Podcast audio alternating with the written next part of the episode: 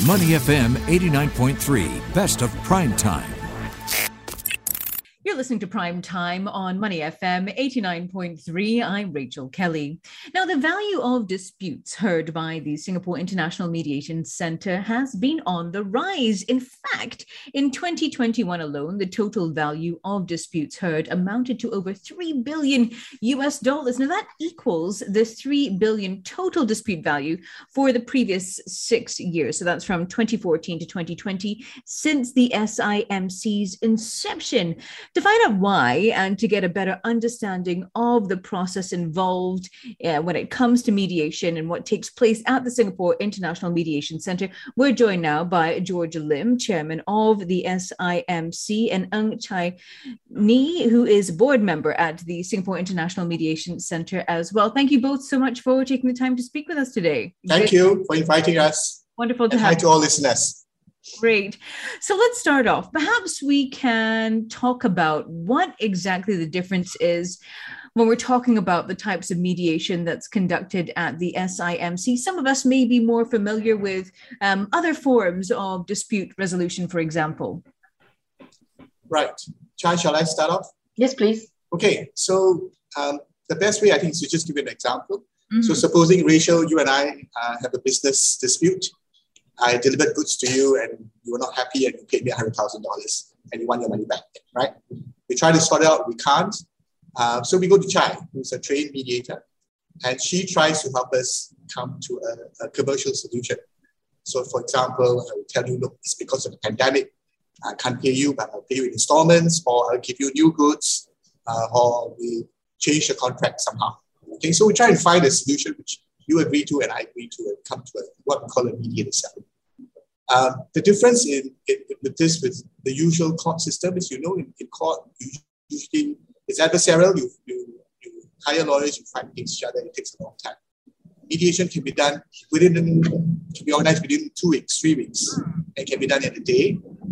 And, and the key features are that um, there is, we are the decision makers, Rachel, you and me take ownership of the problem and the solution.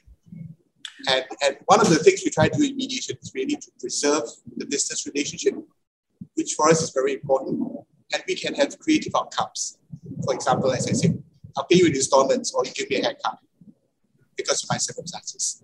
So, are there specific specific pillars that you look at when it comes to mediation? As you mentioned, perhaps I'm not happy with a product or you haven't delivered exactly what I've ordered? Um, are there specific areas that you tend to focus on when it comes to mediation in business? Or can it be anything contractually, what may have not been delivered, or I'm not happy with something even though we'd actually agreed on it?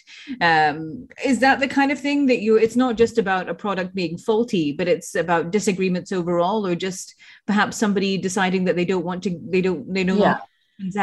If I may just jump in right now, actually, it, it goes really even beyond contractual. Mm. Um, you know, before this interview, we had discussed like I, I come from a corporate background. I was in house as, as a general counsel, and half the time you know that the fight is never really about the contract. You know, sometimes it's relationship, sometimes it's but these you know th- there's a lot of other issues that might be lurking beneath the contract but it will never surface in a court. You go to court, you, you, you produce documents, and then it's it's proof, it's evidence, and then the lawyers, you know, take everything off your hands, and then they move along in in, in, in the legal regime. But um, with with a with an end user, for me as a as a corporate person, I found mediation a lot more useful because it gives me a commercial outcome, not a legal outcome. And I think that's a major difference to me anyway. So you're, you're saying at times it could be because a relationship is soured.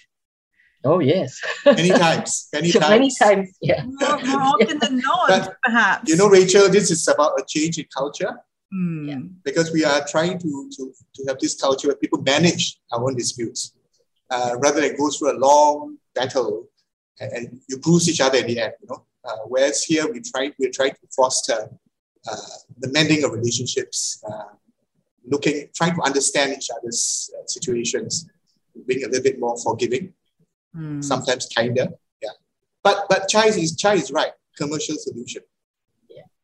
So it could be, as you mentioned, relationships have soured. So effectively, what you're doing is helping to mend and build that bridge back. And it seems like many of those bridges have become faulty or fallen over the past year. $3 billion in terms of value in comparison to what was transacted or, or the value of cases prior to that. Is that surprising, though, in 2021? What factored into such a significant increase in the value of disputes? Right. So, um, you know, with the pandemic, I think there are more and more disputes. Um, and, and, people are finding that uh, it's better to try and mediate the matter, resolve it quickly, and then move on and then you can focus on your core business. And everybody needs everybody's help. So we've, we've found that there actually have been more cases because of, of the pandemic. Uh, the other reason is that now people are mediating virtually. Uh, in the past, it used to be face to face, but now I think the understanding is that look, we have to learn, we have to adapt to the changing world. And it's now so much easier and cheaper to organize a, a mediation because last week I had one, part, one party from Germany, the other two from Malaysia, and we could organize it within a couple of weeks. And they talk, and, and, and this is the thing about mediation, it's confidential. We talk in a confidential setting and we try to resolve matters. And we can do it either virtually or face to face or what we call a hybrid process. Some people come, face face to face and people are online and it works Okay. So, other than that, I mean, Zoom obviously has changed things quite significantly for you. Does that impact the way that the conflicts are being discussed and resolved? Because often when you're meeting people, as we are speaking now virtually, you don't get the same kind of rapport in the room, do you? you don't have the same kind of emotion. How has that impacted um, your conflict resolution? As you mentioned, a lot of the times these cases are quite personal. No, no, you're, you're absolutely right. I mean, for me, I'm, I'm more old school if it's if it's a physical mediation, I find it better because you know you can you can relate, you can empathize better. Mm-hmm. Um, but having said that, you know, uh, as I said, the pandemic has taught us things, and we all learn now how to do it over Zoom and virtually, and it works. In fact, our success rate hasn't changed a lot, right? So there, there are benefits as well broken down borders for SIMC as well and opened you up to further exposure globally, I'm sure. Yeah, I think it's not just the borders, it's also this thing about everyone going tech. Mm. It's it's it, it's now that mindset because it's also time saving and it, it's um the convenience of it as well. well. That's been really interesting. And we look forward to having you back on the show again next month to share with us more trends when it comes to mediation at the SIMC here in Singapore. Thank you so much for taking the time to join us today. To listen to the full interview, download our podcasts at moneyfm893.sg or download our audio app. That's A W E D I O, available on Google Play or the App Store.